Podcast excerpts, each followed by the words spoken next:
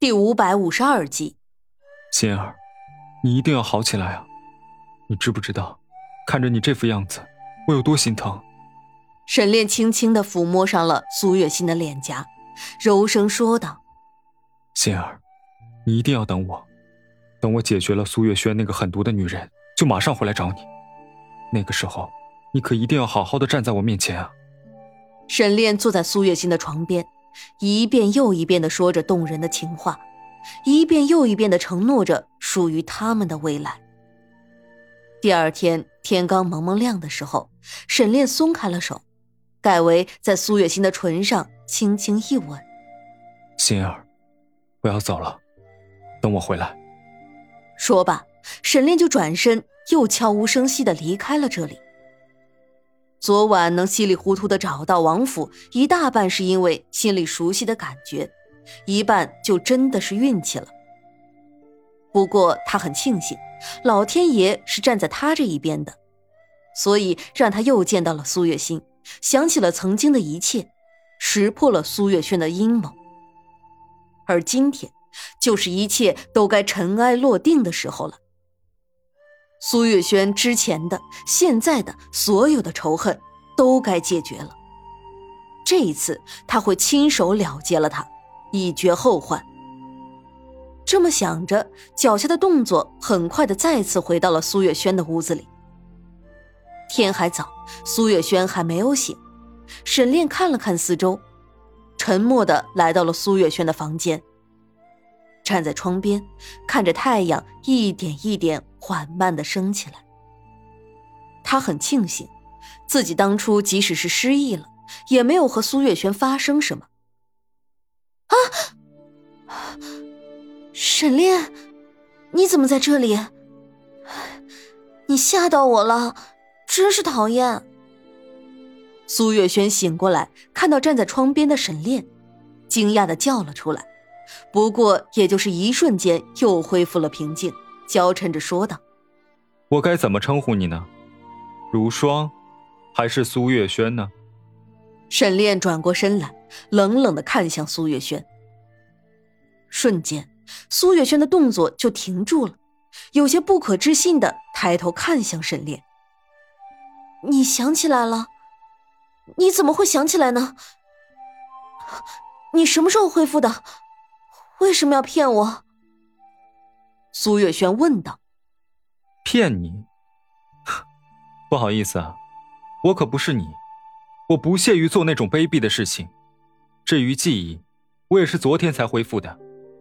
昨天你极力的阻拦我出门，我就觉得不对了，于是半夜出去了一趟，没有想到就找到了王府，见到了心儿，自然一切也就想起来了。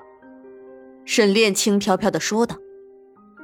见了一面就想起来了，哼，你还真是对他用情很深啊！居然只见了一面，就想起来了。废话少说，苏月轩，你让我失忆，又害得心儿昏迷不醒，这笔账，我们今天一次算清吧。昏迷不醒，只是昏迷不醒吗？哈哈，沈炼，他就要死了。你即使恢复了记忆，也是救不了他的。只要他死了，那我做的这一切就都不算白费。呵呵，哈哈，哈哈哈！苏月轩有些疯狂的说道：“你这该死的女人，胡说八道什么呢？”沈烈恼怒之际，直接上前，恶狠狠的掐住了苏月轩的脖颈。瞬间，苏月轩就再也发不出任何声音来。只是一个劲儿的用手拍打沈炼的胳膊，可这一次沈炼是真的对他起了杀心，怎么会放过他？你，你杀了我，苏月心的，他也活活不了。你说什么？沈炼手下的动作因为苏月心的名字而放松了一些。苏月轩借此机会疯狂的咳嗽了几声，连忙说道：“ 我在苏月心的身上下了蛊，我死了，她也别想活。你，你这个恶毒的女人，究竟是为什么要如此心狠手辣的对付心儿？她是你的亲妹妹。亲妹妹，哼，亲妹妹就可以抢走我喜欢的人吗？沈炼，我喜欢你啊，可是你的心里眼里，全部都是苏月心那个女人。她有什么好的？论身份，论地位，论容貌，我哪一点比不上她？可你的心眼里，永远都只有她一个人。我恨啊，我恨啊！苏月轩疯狂的说道，他能够清晰的感觉到沈炼身上对他的恨意。就在刚刚被沈炼狠狠的掐住脖颈的时候，他突然发现自己不怕死。只要能让苏月心那个女人消失，即使是拼上了他这一条性命，也在所不惜。只是他为什么又要说出那番话呢？那是因为他想看看沈炼纠结的样子，想杀人却又不得不忍耐着，那个人在自己面前晃来晃去，这恐怕就是最残忍的惩罚了吧。哈哈，总之他就是要让沈炼和苏月心不舒服，他们不舒服了，那他就舒服了。你这个疯女人，就因为你喜欢我，所以你就要千方百计的陷害心儿吗？沈炼不可思议的质问道：“是，不然呢？我祝福他，祝福你们吗？哼，我做不到。”当我看到你们两个开开心心的玩耍的时候，我就想毁了你们，毁了你们的一切，让你们再也笑不出来。”苏月轩疯狂的说道，“真是个彻底的疯子。这次，就看在你还有点用的份上，我就先饶你一条命，但你别想再出去害人。”沈炼在原地走来走去好几圈，看样子一副纠结的样子，终于得下了一个决定。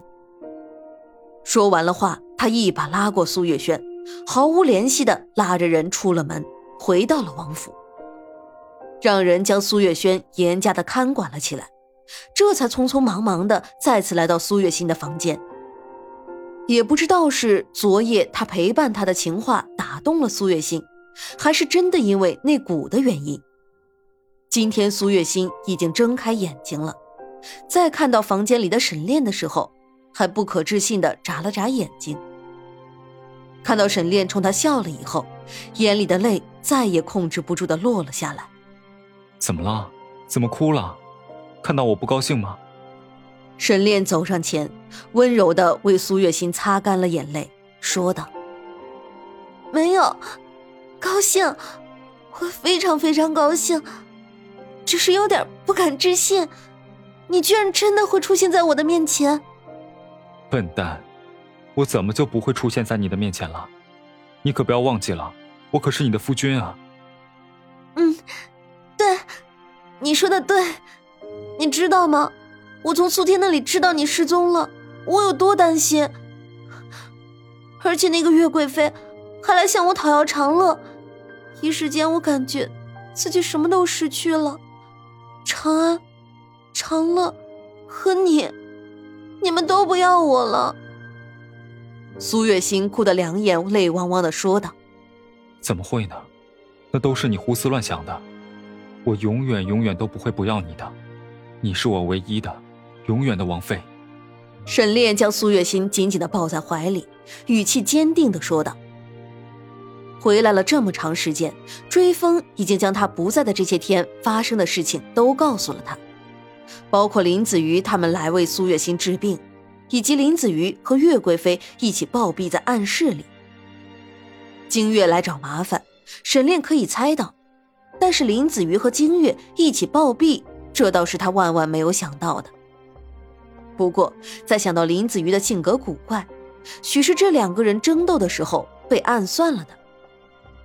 不过，看在林子瑜所做的一切都是为了苏月心的份上，对于林子瑜的死，他还是维护了的。